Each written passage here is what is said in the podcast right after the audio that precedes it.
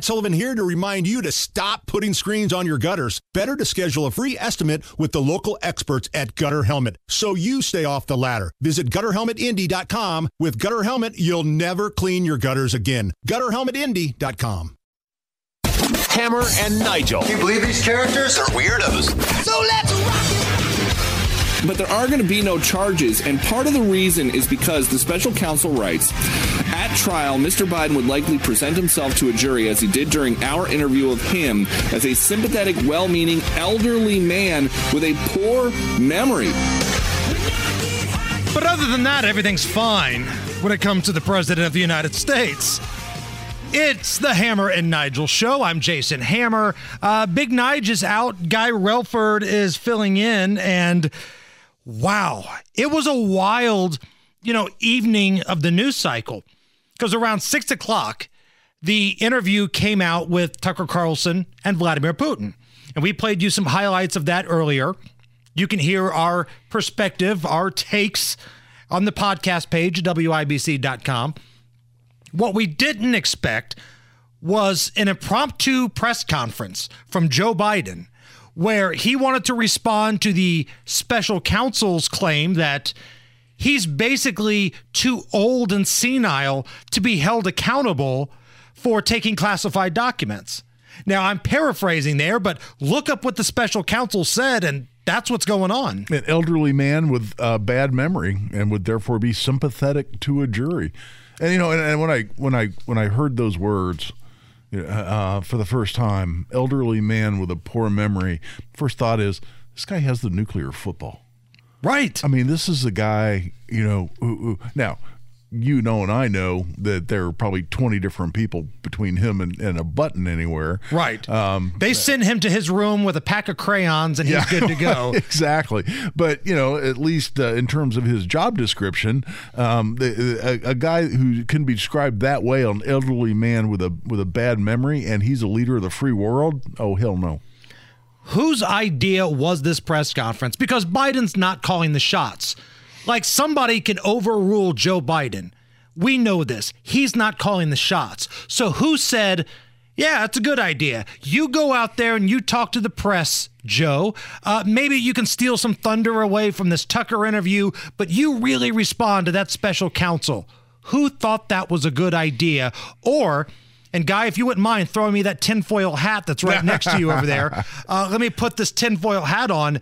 They wanted him to do this because they want him off the ticket and they want everybody to see how much of his fastball he's actually lost. You know what? That that is an interesting theory because my assumption when I saw it, Jason, um, I went the completely opposite direction. I looked at it, I said, you know what? This is the this is the one time the old man put his foot down and said, no, by God, I'm mad. I'm going to go on the air. I'm going to express myself. I'm going to refute these things um, and and get out of my way, make this happen.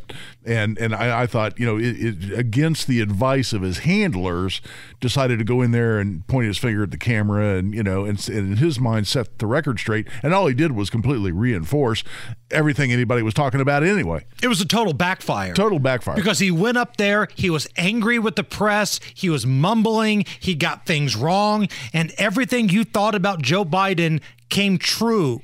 It was verified in that impromptu press conference last night. So let's get into it here. Biden called Israel's response in Gaza following the October 7th attack by Hamas over the top. And then on top of that, he confused the presidents of Egypt and Mexico. I'm of the view, as you know, that the conduct of the response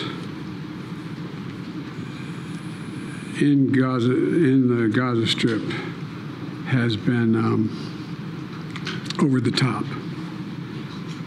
I think that, uh, man, as you know, Initially, the president of Mexico, Sisi, did not want to open up the gate to allow humanitarian material to get in. I talked to him. I convinced him to open the gate. That's the president of Egypt, not Mexico. Yeah. It's not even a country that starts, you know, with the same letter here. so he's clearly out of it. And then, like, one of the things in the special counsel report was that Joe Biden doesn't remember um, his son passing yeah. away. Doesn't know a lot of details about it, even though he talks about it all the time. But if you listen to Joe Biden, he makes it sound like Beau died in combat in Iraq. That's not the case. He died of a, a brain cancer situation mm. five years after he came home.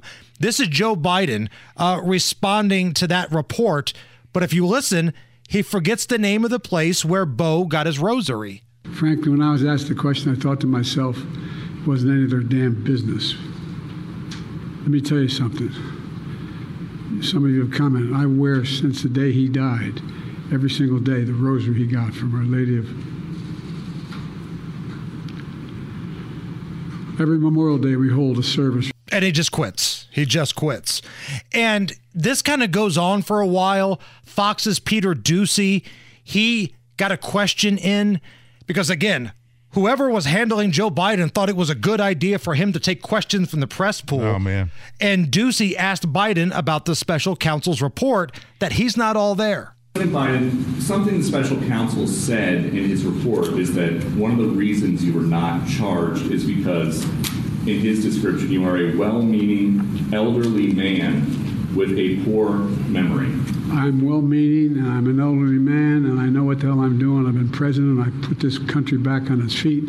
I don't need his recommendation. It's How totally bad out. is your memory and can you continue as president? My memory is so bad I let you speak. What the hell does that what? even mean? Hello? Like, what does that even mean? And okay, if you want to argue, well, he's got a history with Peter Doocy, it's the opposite side giving him business. You're starting to see more and more now friendly fire. Like normally, the press corps at the White House, it's all people that sniff Democrat butts. That's who they are. They're starting to turn, and Joe Biden got snippy last night. Mr. President, for months when you were asked about your age, you would respond with the words, watch me. Watch Many me. American people have been watching and they have expressed concerns about your age. That is they, your judgment. They, that is your is judgment. To public that is not the judgment concerns, of the press. They express concerns about your mental acuity. They say that you are too old. Mr. President, in December, you told me that you believe there are many other Democrats who could defeat Donald Trump. So why does it have to be you now? Why, what is your answer to that question? I'm the most qualified person in this country be president of the United States and finish the job I started. The wheels are falling off here, guy. Yeah. The wheels are falling off. And Kayleigh McEnany, uh, former White House press secretary, somebody that knows what it's like to have to go up in that press room and, you know, put out some fires and deal with a hostile group. This was her takeaway last night. We just saw an unmitigated disaster play out before our very eyes. We just watched a wounded political animal hobble to a podium and react with defensiveness, with anger. And you know it's bad, Jesse, when you have the White House press corps they are essentially an extension of the Joe Biden press and communications team. Bingo. When they are shouting at him, asking repeatedly, Are you going to step aside, Mr. President? The CNN correspondent asking that. When NBC, NBC of all places, writes a headline, A Nightmare Special counsel report triggers panic among Democrats. And when you have a president who, for 45 minutes, announces a press conference with no topic, giving the world 45 minutes to speculate. Is he stepping aside? What would life be like under a President Kamala Harris? For 45 minutes, the nation got to feel that panic, and I don't think they will forget it come November.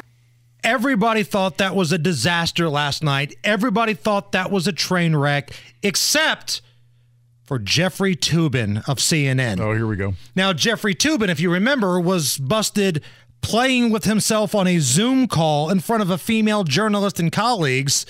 And he also, in a separate situation, tried to force an abortion on a colleague's daughter that he knocked up. That Jeffrey Toobin all of a sudden, He's the guy of virtue. He's the guy that feels like it was inappropriate for the special counsel to put all that information in the report. There is no reason why this report had to be 300 pages. There is no reason why this fairly straightforward case had to be treated this way. And the, uh, I mean, this was just like what James Comey did to Hillary Clinton when he supposedly cleared her of the use of classified information and then talked about how reckless and terrible she was. You know, know, pro- the job of prosecutors is to put up or shut up. If you have a case, bring your case. If you don't have a case, shut the hell up or say as little. Do you think he's playing politics? I absolutely do. Jeffrey Toobin's awful cocky for a dude that got busted treating his body like an amusement park on a Zoom call and trying to force an abortion on the daughter of a colleague. Now, all of a sudden, he wants to lecture you on what's appropriate or not. So, in honor of Jeffrey Toobin trying to be a Mr. Tough Guy, let's take a trip down memory lane here. Let's do a Hammer and Nigel Records tribute to Jeffrey Toobin and the things he does on Zoom calls. And, Guy, when we did this song a number of years ago, I was listening to a little bit of uh, Motley Crue smoking in the boys' room. Woo! Hey, did you ever seem to have one of those days where you just want to take all your pants off on a Zoom call? You know, I used to have those kind of feelings all the time, and then I finally did something about it. Let me tell you. Sitting on a Zoom call thinking it's a drag. I get the sudden urge to put my hand down my pants. when I hear the hot chicks, I know it's my cue to drop all my legal briefs and break out the lube. Come on! Stroking in the Zoom room. Stroking in the Zoom room. CNN don't care what I assume, but everybody knows that stroking ain't allowed on Zoom. There it is. was, the, was the breaking out the lube line necessary? Had to make it realistic. Little throwback Hammer and Nigel records for you for Mr. Tough Guy Jeffrey Lubin Toobin.